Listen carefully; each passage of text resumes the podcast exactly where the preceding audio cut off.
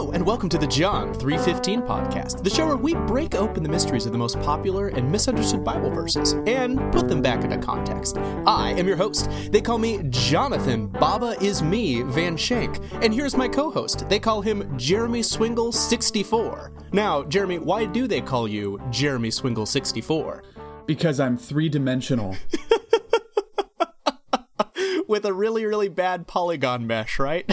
yeah, yeah, I could look a little more attractive, but uh, but I am three dimensional, and um, you can uh, you can control me any way you like with a controller. and if you just like and if you just tap the A button with exactly the right timing, you'll do this awesome triple jump and say, Wahoo! yeah, or if you just hold the Z button and then hit A, you do a, a long jump, you know, and then you get a wahoo! well, the reference that we're all making right here is that uh, Jeremy has been playing an inordinate amount of Super Mario 64 recently. yeah, inordinate is right. I actually got uh, all 120 stars, so you know, not to brag or anything, but. Uh... oh, that, that's just that's just so. Okay, good. so John, you're gonna have to explain because I didn't get the reference either. Why did they call you Baba is me? well, there's this uh, this game that came out um, recently. Well, I, I, think it's been out for a little while now, but it's called Baba is You, uh, and um, it's it's this puzzle game, and it is phenomenal. It's like the best puzzle game that I've ever played. Um, the, the the premise of it is that there is this tiny little sheep called Baba, and uh, you can control the sheep and like move him around and you push word blocks, um, or, uh, you know, uh, around the map to try to like uh, uh maneuver things. But the the kind of the core mechanic is that when you move the word blocks, you can like form sentences that change the rules of the game. So you know, there might be a sentence that says like "wall is stop," and there's like a wall that's preventing you from getting to the goal. And but if you just like maneuver over and then like push the is out of the way, then the sentence wall is stop isn't there anymore. And so there isn't a rule that says that the wall stops you anymore. And so you can just like walk through walls and get to the goal. And so there's just like so much chicanery that you do in this game to like maneuver around and like break the rules. Uh, like like literally rewriting the mechanics of the game uh, to to try to beat all these puzzles, and it's just so much fun. So there it is. The joke is that that uh, you know I have become Baba. I have become one with the game to uh, defeat all of these puzzles. Well, speaking of chicanery, um, we are now the day, the morning, I guess we are recording this after the election night, um, and it's looking to be a fun one. By which I mean absolutely not a fun one for anybody. um, and uh, yeah, I'm not sure anybody's happy with what's happening. yeah, well, it's looking like it's going to the courts, and um, I think it's a good day to remember uh, just the fact that, like, given that we're all sinners before God, there's a lot that is more similar between people than different, because there's going to be a lot of division going forward in the in this country. So I think our verse today might put everybody on a little more of an even playing field. Uh, what do you think, John? I think so. Well, with that, let's get into uh, this verse uh, and see what what we have going on. Cut the chit chat. Let's crack open the word. So, this is the first podcast in a, a series that we're going to be doing on something called the Romans Road. Now, Jeremy, what is the Romans Road? Yeah, well, the Romans Road is kind of this um, evangelistic tool that you'll hear used from time to time. Um, and the idea is it goes through these different passages in the book of Romans to explain kind of the whole gospel. I don't know. I it's been a while since I've heard someone use the Romans road, but I definitely, when I was little, kind of got walked through the Romans road. And uh, I think it's still pretty popular today as a means of, you know, teaching the gospel to someone who doesn't know about it yet. Uh, and that's kind of what it's all about. Yeah, so let's let's like walk through. There's five verses um, that are traditionally associated with the Romans Road, and let's just kind of go through them and kind of like walk through the steps of the way that you might hear the Romans Road being used by somebody as an evangelistic tool. All right, John, evangelize me. walk walk me through it. So you know, I come to you and I say, well, you know, Romans, as Romans three twenty three says, for all have sinned and fall short of the glory of God. You know, and so this means that like everybody sins everybody's fallen short and like nobody is like right when they stand before God. Like everybody is messed up. And then, you know, at this point, you know, I might kind of prompt you to to consider the ways that you have fallen short. If we were doing the way of the master, uh, good old Ray Comfort, you know, I would walk you through the, uh, uh, you know, uh, uh, the Ten Commandments and like, you know, say like, ah, have you, have you ever stolen anything? Have you ever told a lie? And you, you know, like that, that, that whole kind of thing. Wow. So I am persuaded. I am persuaded. Everybody is a sinner. What do I do next? What do I think next? Exactly. Well, it gets worse because as Romans 6:23 says, "For the wages of sin is death, but the free gift of God is eternal life in Christ Jesus our Lord." See, so the deal here is that uh, sin, this thing that everybody has done, uh, deserves a punishment, and that punishment is death. So, you know, you've just acknowledged the fact that you're sinful. Well, it's really bad because that means that like the punishment for that is death. Like you're you're kind of done for in terms of the sin side of things. All right, I'm gonna die. Fair enough. But what what next? Well, hey, there is some good news because as Romans 5 8 says, but God demonstrates his love for us in this while we were still sinners, Christ died for us.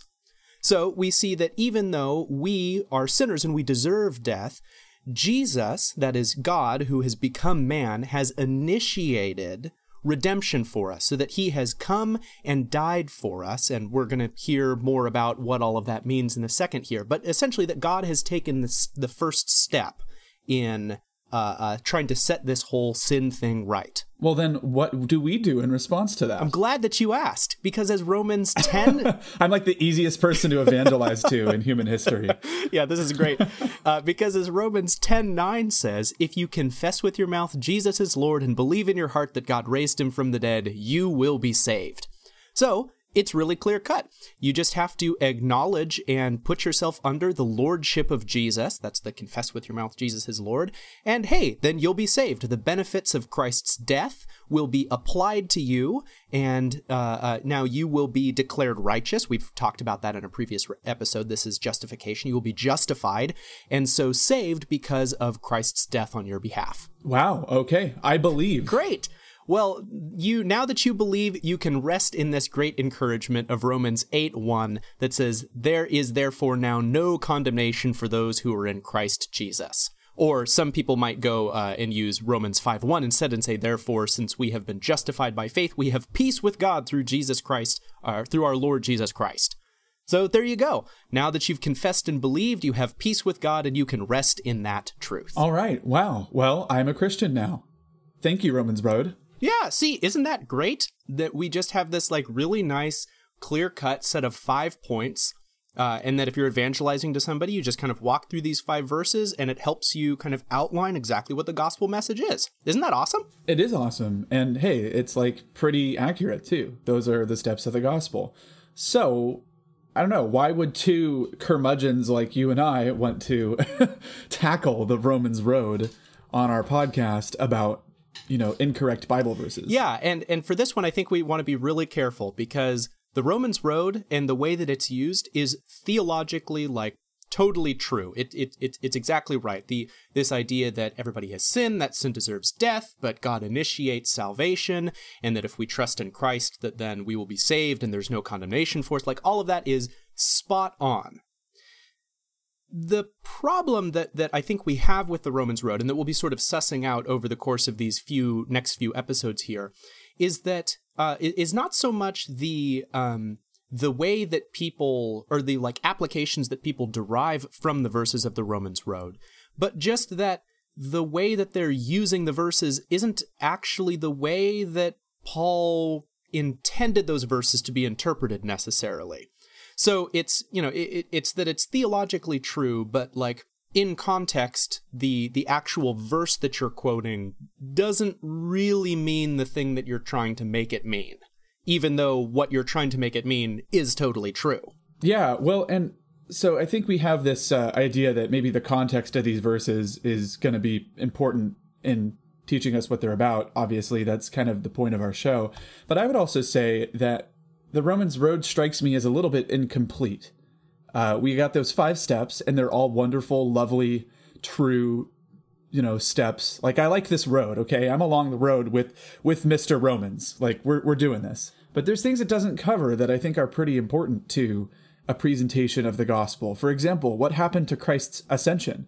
Um, the verses covered don't mention anything after the you know being raised uh, from the dead uh, so you know what what happens with christ's ascension that's a very important uh, doctrine that that isn't talked about. The fact that Jesus sits at the right hand of God the Father Almighty um, is pretty important.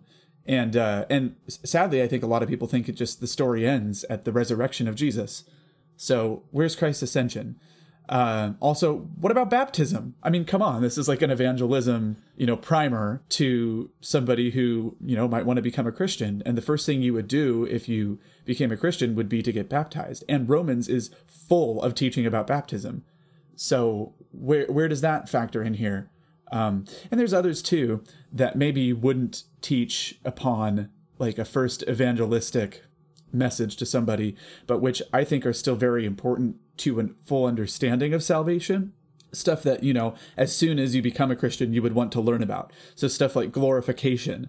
Uh, for example, the fact that our bodies will be raised to be like Christ's heavenly body, and and we will, you know, have perfect bodies in heaven um, on an embodied new earth, right? Those sorts of personal eschatology things, or perseverance. That's another one. Like the fact that all true believers will will stay true believers you know, or there's some people who disagree with that, but one way or another, it would be good for new Christians to figure out their doctrine when it comes to that.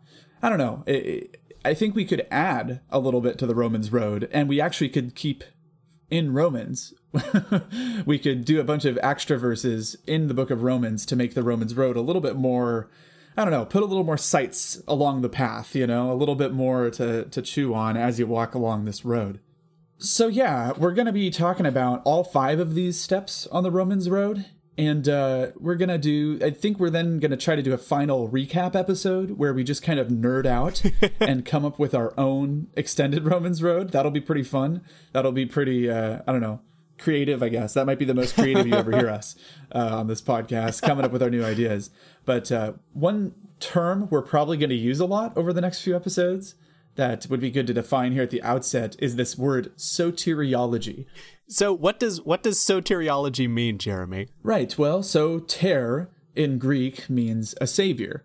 So soteriology is the study of salvation, the doctrines concerning how we become saved, how Christ saves us, what he does to save us, how we respond to it. And so all five steps on the Romans road concern the topic of soteriology as do some of the the topics I was just talking about, like perseverance and glorification, and even baptism is is related to soteriology.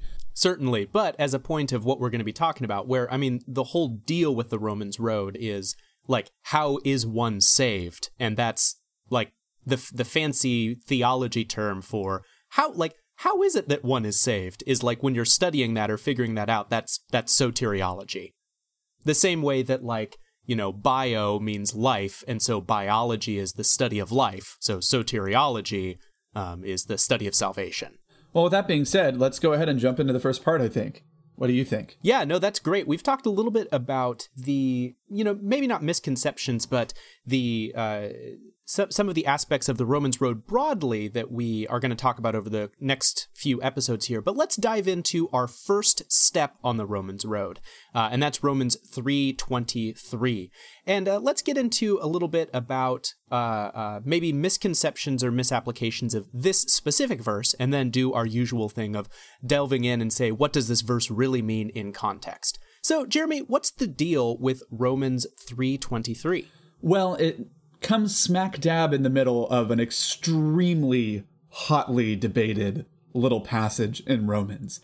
Uh, one commentary that I have on my shelf has like 22 pages just on the verses Romans 3 21 through 26. Um, and that's uh, Thomas Schreiner's commentary. He's uh, he's awesome, by the way. Love his Romans commentary.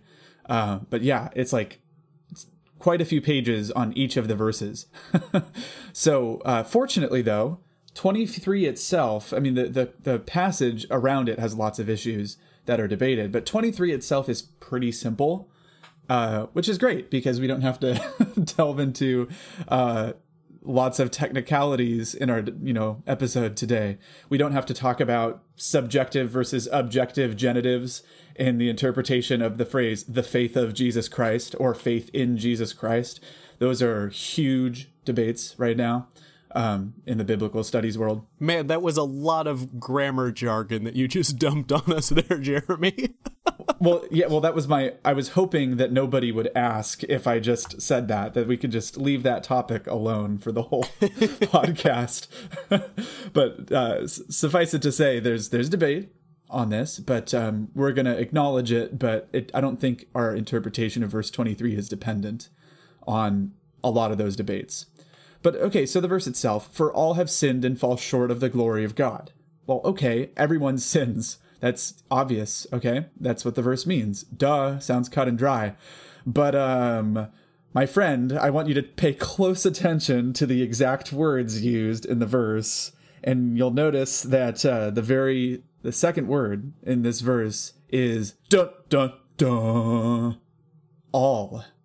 It's our little friend. it's true because all means all. For all have sinned and fall short of the glory of God. Literally every single person, right? Well, yeah, including Jesus. Totally, because all.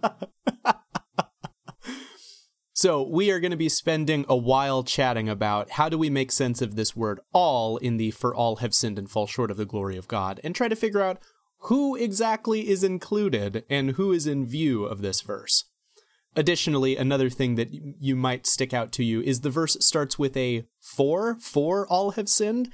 And once again, this is just your cue. Whenever you have an and or a but or a therefore or a for, it's to clue you in that the previous verses might have something to say about what this verse means. So we'll be delving into that as well. It's time for the meat well, since we're going to be spending so much time in Romans in the next few episodes, I think we might as well figure out where we're at in this book. And I think, I guess, kind of as we go on with these episodes, we'll get a full picture of the contents of Romans, even though we're only going to be honing in on a few sections. But uh, so this this could also double as sort of a whirlwind tour of the the theology of Romans. But uh, so let's get up to 323. Let's get up to speed. What happened in the first uh, section up to this. Uh, well, so first of all, it's a letter, one of Paul's letters. So first 17 verses are an introduction of the letter. You know, uh, hi, I'm Paul. I'm the dude who wrote this. Uh, you know, like he did, wouldn't have even need to to identify himself because, of course, it's Paul. He's rambling about doctrine and Jews and Gentiles, right? Like it's we know it's you, Paul. Um, but uh, so he introduces the letter. He explains his purpose in writing. Um, and uh, then he launches into this interesting discussion for the rest of chapter one about uh, the sinfulness of the Gentiles. And, you know, him being a Jew, uh, he wants to, you know, really dig into those sin- sinning Gentiles and, and get them good, right? His idea, I think, after that is then he's going to indict his fellow Jews for also being sinners. And this takes up the beginning of chapter two all the way through to verse eight of chapter three. Um, and this section starts with the verse that says, uh, It says, Therefore you have no excuse, O man, every one of you who judges. For in passing judgment on another, you condemn yourself, because you, the judge, practice the very same things. And so, kind of in a similar vein to do not judge, or you too will be judged, Matthew 7 1, Paul's like, "Hey, you Jew over here who's listening to my, you know, epic takedown uh, of the of the Gentiles, um, you also need to be taken down a peg because you also are a sinner."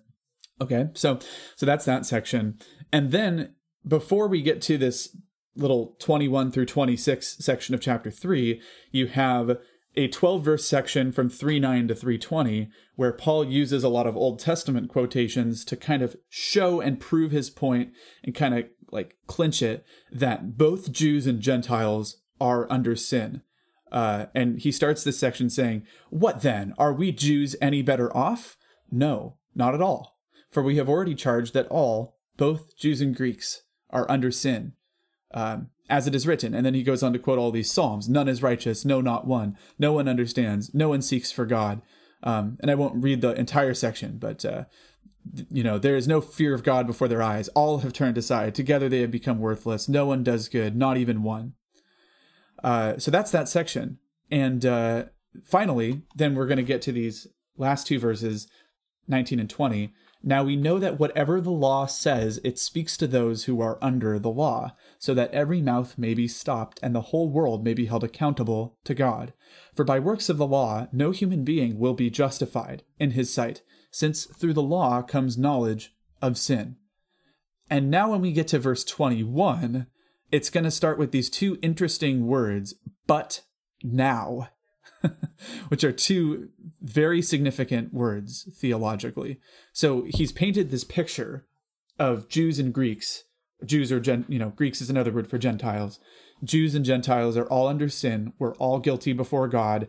And even if you're a Jew, the law doesn't justify you. It only makes you aware of sin, gives you knowledge of your sin. But now the righteousness of God has been manifested apart from the law. That's how verse 21 will start. So, we've kind of taken a look at, at, what's happened so far. Let's understand when we come into 323, we're actually going to see in it the repetition of an argument, or actually, even just the conclusion of an argument that took Paul three chapters to make. He talked from 118 to 320 about how everybody is a sinner before God, both the Jew and the Gentile. So when we get to 23, Paul is saying something that he's already made an argument for. And I think that's really crucial to understand uh, when we want to understand 323 itself. So, with that background, let's go ahead and just read the section of chapter 3, verses 21 through 26. But now, again, that's that key phrase, but now the righteousness of God has been manifested apart from the law, although the law and the prophets bear witness to it. The righteousness of God through faith in Jesus Christ for all who believe. For there is no distinction, for all have sinned and fall short of the glory of God, and are justified by his grace as a gift, through the redemption that is in Christ Jesus, whom God put forward as a propitiation by his blood, to be received by faith. This was to show God's righteousness, because in his divine forbearance he had passed over former sins. It was to show his righteousness at the present time, so that he might be just and the justifier of the one who has faith in Jesus.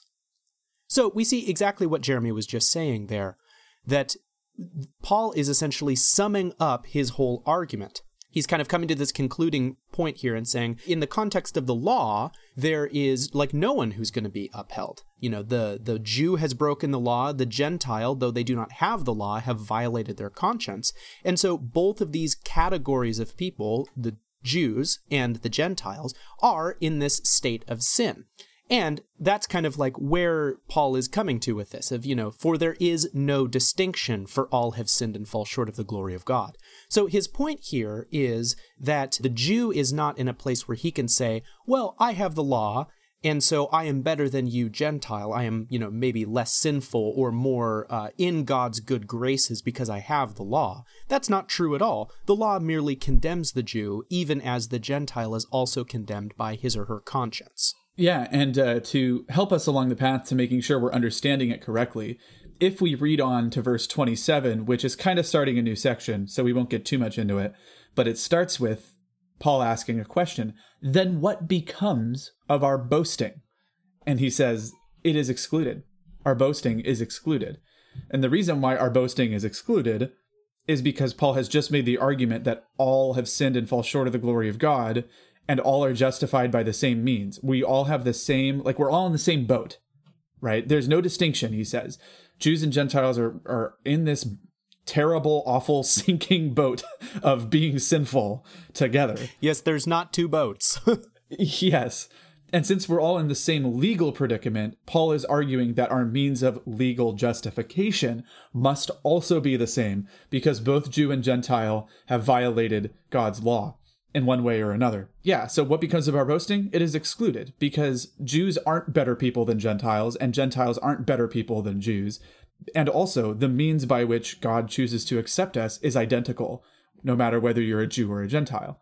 So that helps us understand we are on the right track because the only reason Paul is asking that question and, you know, just kind of destroying the idea of boasting, he's able to say that because he's just argued that everybody is on an even playing field and nobody really gets to argue that they came out on top of this between Jew and Gentile. So that being said, all have sinned and fall short of the glory of God. So it seems kind of obvious, right, that that all means everybody with the exception of of course Jesus.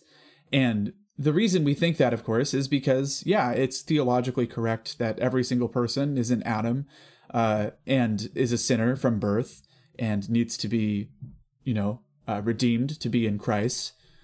Uh, but actually, if we look at the context here, I'm not sure that this is what Paul is primarily thinking about. I'm I'm thinking of things in terms of like all meaning Jew and Gentile have sinned and fall short of the glory of God. And I think there's several reasons for this. And, and I, I think you're probably going to agree with me, John, given that we both are skeptical of the overuse of the word all, or the, I guess the overinterpretation of the word all. Yeah. So I don't know. Let's, let's dig into it. Yeah. So we've, we've talked previously about Paul in his uh, preoccupation with the question of Jews and Gentiles. Uh, this is relevant in uh, some of the previous podcasts that we did. In fact, we talked about this in just the previous episode uh, on James 2 when we were talking about the new thought on Paul uh, and this whole idea that, um, you know, when Paul is talking about, uh, uh, you know, a number of different ideas theologically, he has in his mind the two categories of Jew and Gentile. Now, we, we talked about that, that previously in the context of justification by faith and how, you know, people who are part of the New Thought on Paul movement tend to interpret that of like, oh, yeah, it's like you're not justified by things like circumcision, because, you know, they would say that, oh, Paul is very preoccupied with thinking of circumcision as this differentiation between Jew and Gentile. And, you know, we to some extent agree with the, the, the points that they're bringing up there. Uh, and we're seeing that same kind of thing being brought up in this case as well. Of the previous discussion has been about Jews and Gentiles kind of as these corporate groups. Now, we can kind of bolster this point a little bit more if we take a look at uh, Romans chapter 9, verses 1 through 5. Now, this is in a bit of a different context, but we'll, we'll loop it back again here in a second. So, starting in verse 1 I am speaking the truth in Christ. I'm not lying. My conscience, my conscience bears me witness in the Holy Spirit that I have great sorrow and unceasing anguish in my heart. For I could wish that I myself were accursed and cut off from Christ for the sake of my brothers, my kinsmen according to the flesh. They are Israelites, and to them belong the adoption, the glory, the covenants, the giving of the law, the worship, and the promises. To them belong the patriarchs, and from their race, according to the flesh, is the Christ, who is God over all, blessed forever. Amen. So we see here that you know Paul, kind of in the middle of his in the letter, kind of takes this moment to express this anguish that he feels that Jews have rejected Christ. Um, it, you know, and, and, in part, what he's bringing up is this whole idea that you know the Jews were, you know, for you know most of history, God's chosen people. They're the ones who were, uh, you know, uh, given the covenant at Mount Sinai. They're the ones who were entrusted with God's law. They were given the covenants. And it's even like from their direct uh, uh, descendants that Jesus comes. Like Jesus was a Jew as well. So the, you know, the Christ who saves the whole world is the, uh, uh you know, he, he is himself a Jew. And so the Jews have this very special place in relationship to God. And and so Paul is, you know, articulating this anguish that he feels that many of the Jews have rejected Christ. You know, that they're kind of in the perfect position to be preeminent uh, uh, in relationship with God, and yet they have rejected that position. And so, again, it's sort of this idea that Paul is really thinking in these categories of there are the Jews and then there are the Gentiles. And the differentiation between those two is really important in his theology. Yeah, this is definitely this is definitely an area in which the new perspective on Paul has some important insights, and um, they need to be listened to because Paul himself, beyond just constantly talking about Jew and Gentile issues, uh, Paul uh, directly comes right out and just emotionally sort of vomits on the reader at times. You know, he says, I have great sorrow and unceasing anguish in my heart about this. Um, Paul directly identifies the Jew Gentile question as the burning passion of his heart, right? And, and he does that in multiple places in multiple ways. Um, kind of like if, if you go in Galatians, his absolute like flabbergasted hatred of the idea that circumcision is necessary for salvation. He's like, well, what the heck is the point of any of this if if circumcision is? And he gets very angry at the the heresy going on in, in the churches in Galatia because of that. Um, so you know, Paul is interested in lots of theological topics. This isn't the only topic for him, but it certainly is the one that gets him riled up. That I don't think that's debatable. That's like of all things, and particularly how God bringing together Jew and Gentile in one body in the church glorifies God right that's that is paul's concern is that god is glorified by the purchasing for himself of a people from every tribe tongue and nation not just from jews and Gen- uh, not just from the jews but also from the gentiles. And particularly in romans as we've touched on the fact that that excludes our boasting that for paul is a absolutely huge thing right? Like he's going to boast in christ not in being a jew. That's he says that in multiple different letters. That's his deal. So kind of the recap. Jew Gentile relations, Paul's very emotional about it. He's very concerned about it. He's concerned that God has given glory for the bringing together of Jew and Gentile in the church. And he's concerned that human beings have no right or ground to boast, either to each other or to God, about the works that they have done. So, Paul's always thinking about these things. Certainly. And I think there's another point that we should emphasize here, and that is uh, I, I, I think a lot of times in the like modern US where we have a very individualistic perspective of, of reality that we really we tend to think in terms of individuals uh, uh, kind of first and foremost that's kind of the the the history of the West is, you know, we have been really big on it, on, you know, thinking about individuals. I, I, I don't think we have or, or, or it, it's sometimes hard for us to really grasp the importance for Paul of these corporate identities of Jew and Gentile. You know, in like I, I definitely find this in my own head when I'm reading. It's like it's really easy for me to think of it's you know not like groups of it's not like the Jews and the Gentiles. It's like a bunch of people who happen to be Jews and a bunch of people who happen to be Gentiles. And that's I, I don't know, not quite the way that Paul is thinking about this. And and you can actually see this in the way that like the Old Testament treats the the category of the Jews, or or in the Old Testament they would be the Israelites. Uh, at, at that point, that would be kind of the term that the that Scripture uses. Where it's like if if you think about the covenant that God makes with Israel, like at Sinai, so this is like, you know, after the Exodus and, you know, they, they come to Sinai and, you know, they uh, strike this covenant and it's, you know, right before they kind of uh, start wandering through the desert before they go to the promised land. You know, it, it's not really that God makes a covenant with each individual person who is part, who is an Israelite. It's like God makes a covenant with the entire group of Israel. And that's kind of an important distinction there that you know, like ostensibly there are tons of like kids who are, you know, too young to necessarily really understand what's going on at Sinai, but like they're totally included in Israel. And I mean, you know, when they grow up, they're going to be the Israelites of the, you know, the future who are going to then be responsible for maintaining this covenant that God has made. So, kind of in in the Old Testament, this idea of like covenants and relationships and like the way that God interacts with people is there is kind of this sense that God does have relationships with groups of people that is not really wholly breakdownable into the individual constituent piece or like members of that group. You know, that there is a kind of relationship that God has with Israel that's not the same thing as just his aggregated relationship with all of the individual Israelites. I don't know, John. Kind of sounds like infant baptism to me.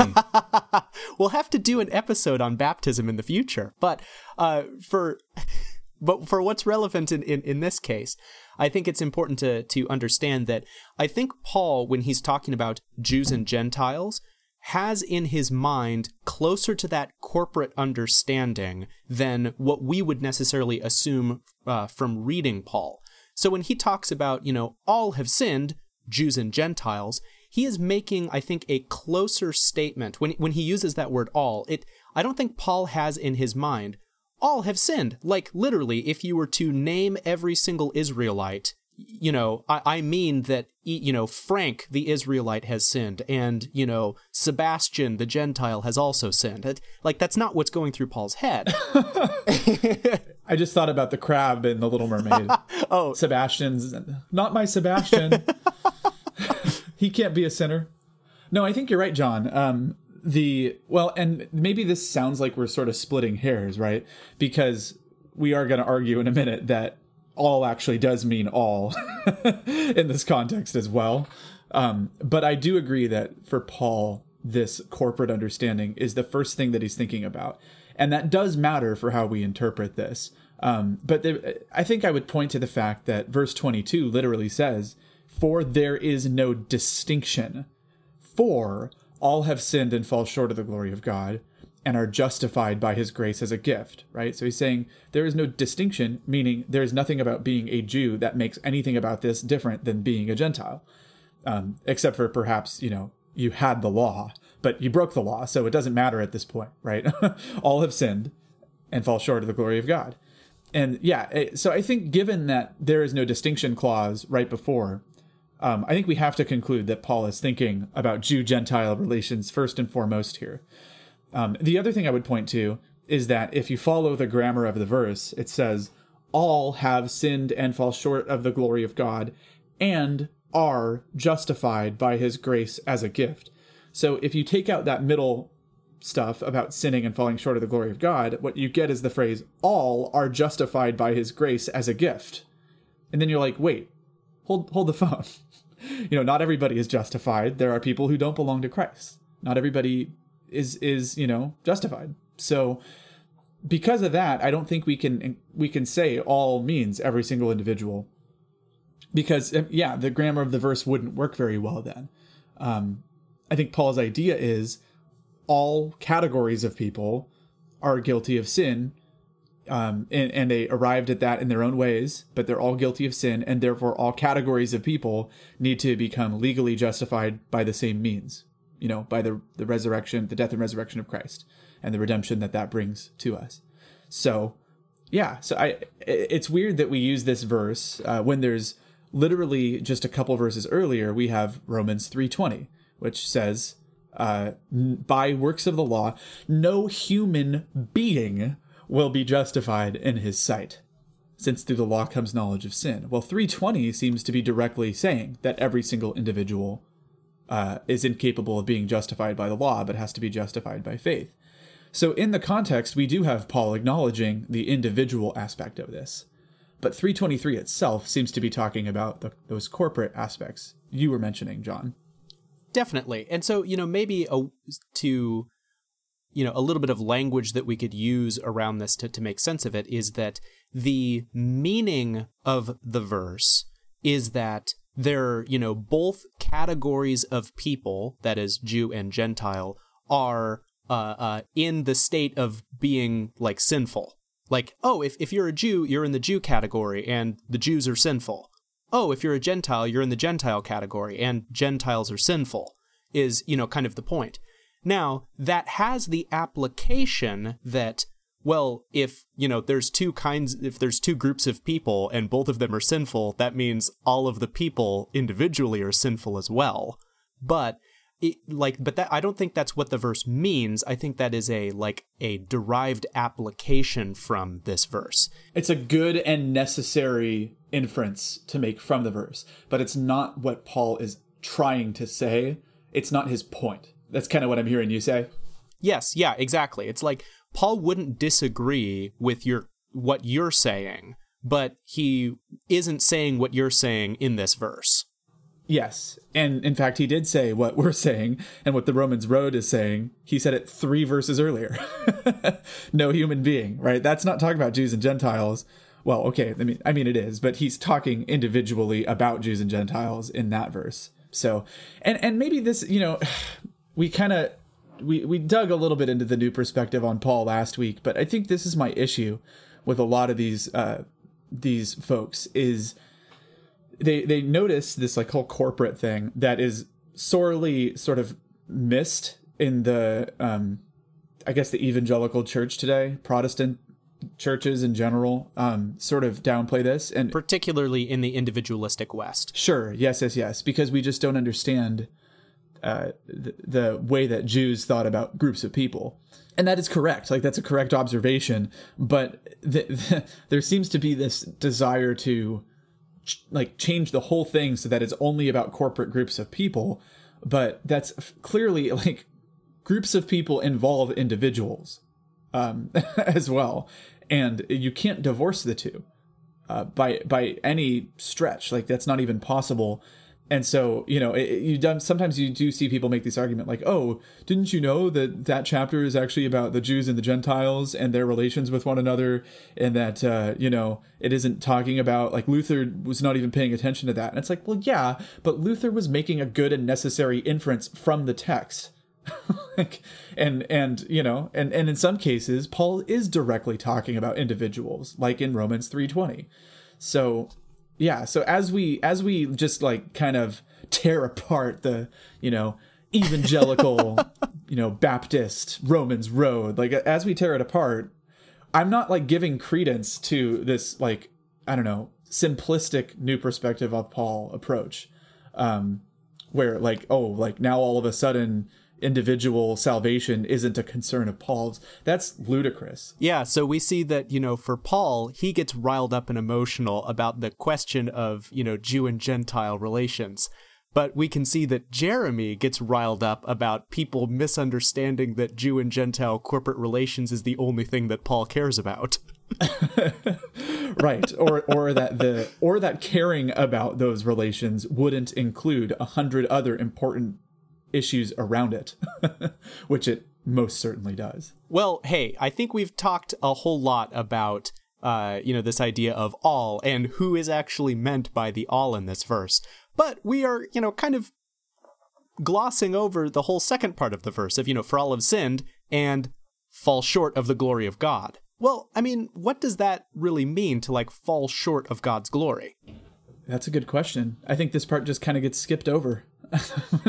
you know, the idea of referencing Romans 3:23 in the road is to say that we've all sinned. But like how did we sin? You know, falling short of the glory of God. That's a pretty crazy phrase. And I think way more specific than just sin. I, I agree entirely. Or at least it carries a particular kind of nuance that is a subcategory. Sure. Well, how do you figure? Well, we can we can think about like it, it's an interesting phrase like the glory of God and like falling short of the glory of God. And for me, I think that this evokes the idea of like, well, you know, if if we're falling short of it, then ostensibly there's some kind of sense in which we shouldn't be falling short of that. We've been, we should be like achieving the glory of God. It, you know, it's kind of the in my head the the implication of this verse. So what does it mean to then like in the positive construction be like achieving the glory of God?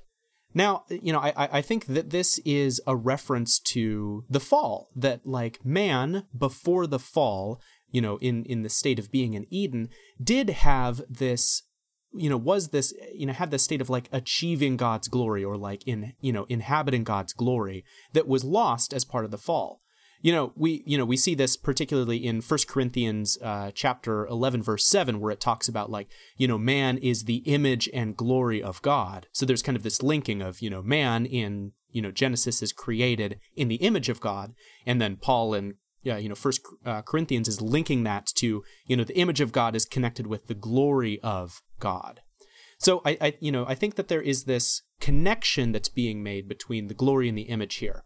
So in the fall, when we have, you know, fallen short of God's glory, that it is, you know, sort of connected to, you know, defacing or disrespecting God's image that we have been made in. So it is it's a like rejection of the way that we are supposed to be imaging God. Sure, and that defacing and disrespecting of God's image is something that we are born with because we are in Adam. That's that's how Paul thinks of it, you know. So we we, uh, we we can do things to actively deface and disrespect God's image, but also we fall short of His glory just by virtue of the fact that we are fallen, and and so there's an element to this which is both just who we are, like we are the fallen image of God, and that you know then we fall short of His glory, but then it's also kind of like what we do you know to fall short of it. So and and one thing that i think of i think the fall aspect of this is right but i think for paul there might also be a second idea of understanding the image of god the glory of god. Uh, and and i would actually point to romans 1 where you have paul's explanation of the sinfulness of the gentiles where it says you know the gentiles did not honor him as god or give thanks to him but they became futile in their thinking and their foolish hearts were darkened and then it says, claiming to be wise, they became fools and exchanged the glory of the immortal God for images resembling mortal man and birds and animals and creeping things. Uh, and then the next two verses, so this is 24 and 25, say, God gave them up in the lust of their hearts to impurity, to the dishonoring of their bodies among themselves, because they exchanged the truth about God for a lie, and worshipped and served the creature rather than the Creator who is blessed forever. Amen. So, in this passage, you have the glory of the immortal God being exchanged for images resembling things that are mortal. So, you have the immortal and mortal contrasted. And then, in the very next two verses, Paul repeats his point by saying that the truth about God, quote unquote, is exchanged for worshiping and serving the creature. So, you have two different ways of saying the same thing. I think Paul is, is doing that. You have exchanging the glory of the immortal God for idols of mortal things. And then you have exchanging the truth about God for the worship of the creature. So I, I'd say, like, we fall short of the glory of God when we replace God with mortal things, um, or when we suppress the truth about Him that we should know. That if we believe false things about God, then we have fallen short of His glory. So I guess any and every kind of sin in this in this case would be falling short of God's glory. Anything that is valuing something mortal, something that's part of the creation above the immortal God, even if we're not bowing down to it, you know, if we're spending all our time on it, then that's another way that that uh, that we might be putting it above God and therefore falling short of God's glory.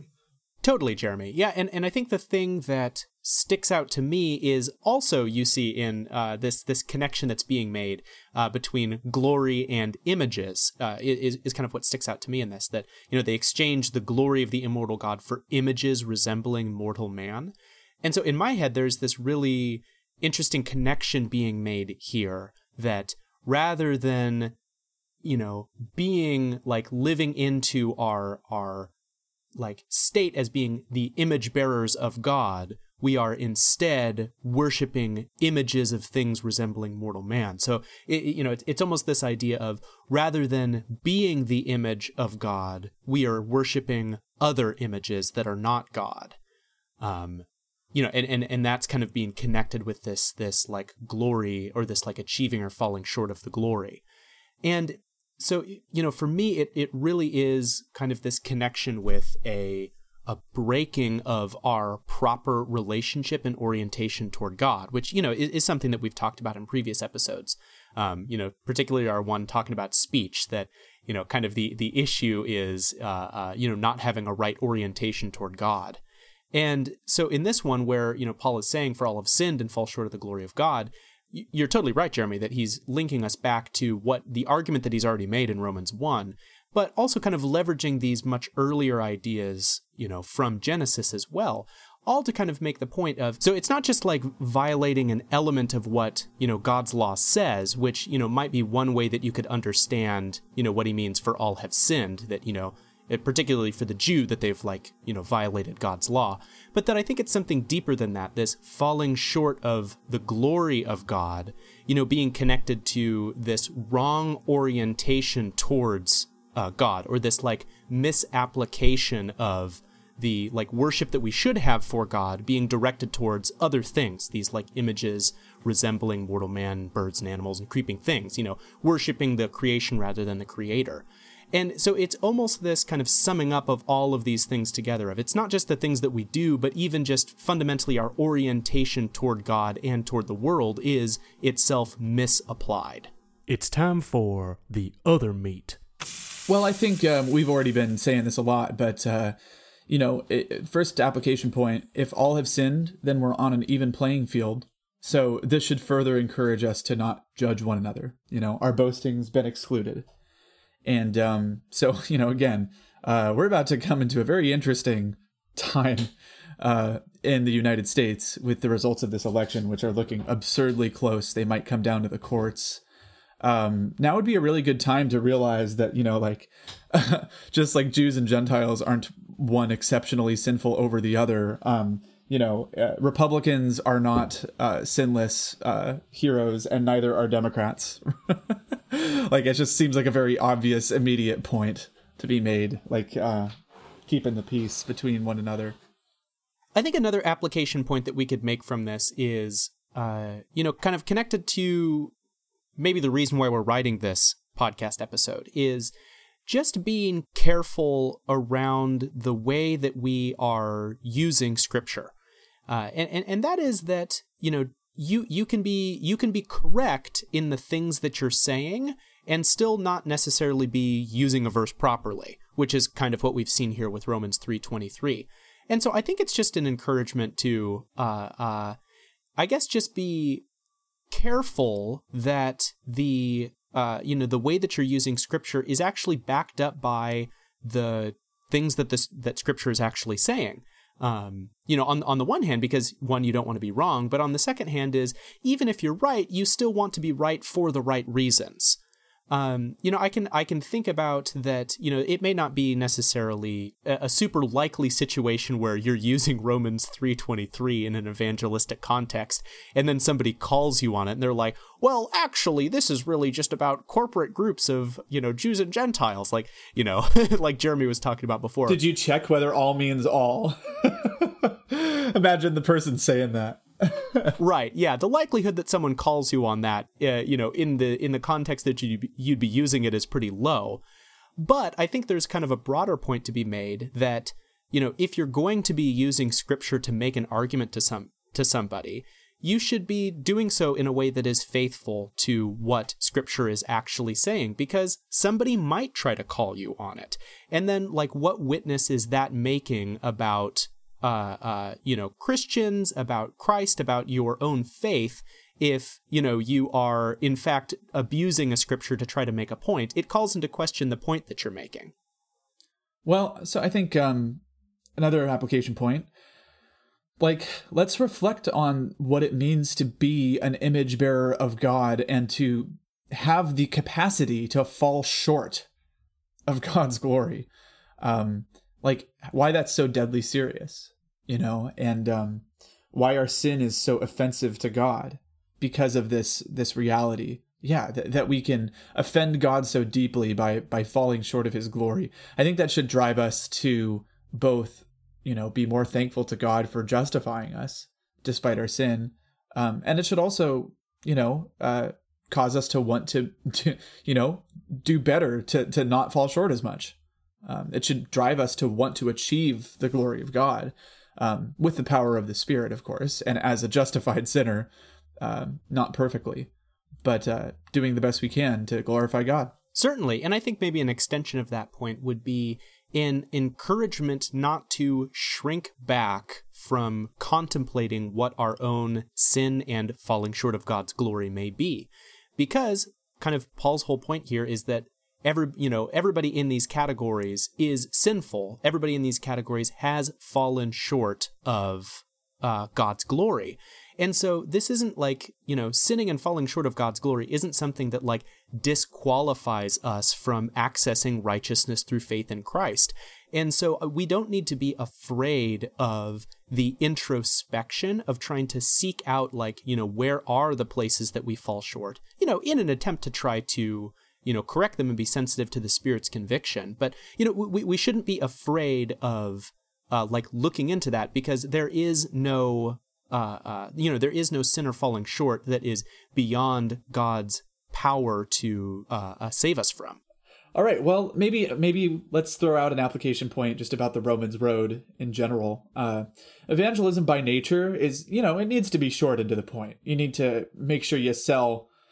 Uh, maybe sell is not the right word, but you need to make sure you get to the the point quickly, um, and and and sell the gospel uh, in a succinct manner. But there's no excuse for Christians, you know, once people are believers, not to delve deeper into soteriology. It's one of the most important aspects of growing in our faith to understand this mystery of our salvation.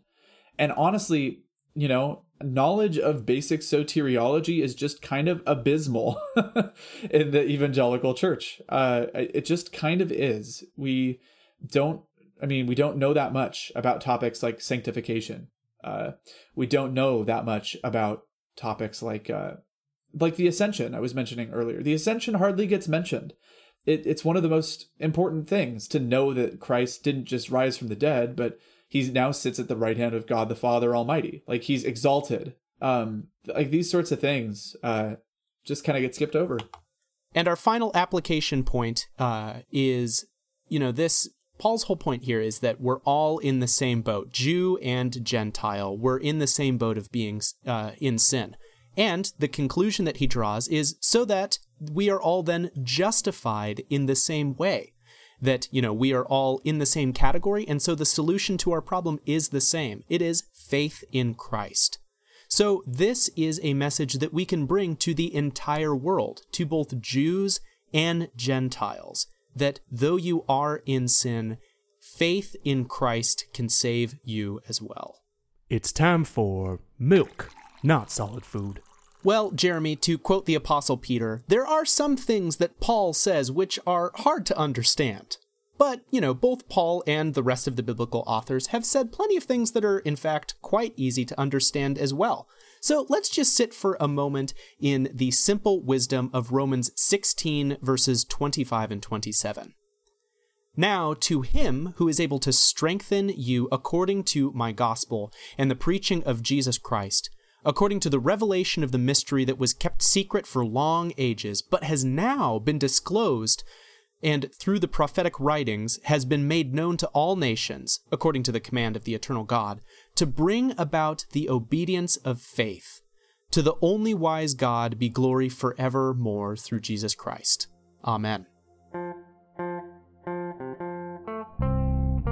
Well, in the words of the immortal philosopher Porky Pig, that's all, folks. We thank you for joining us. If anything you heard today has sent you into a blind theological rage, feel free to lambaste us on social media.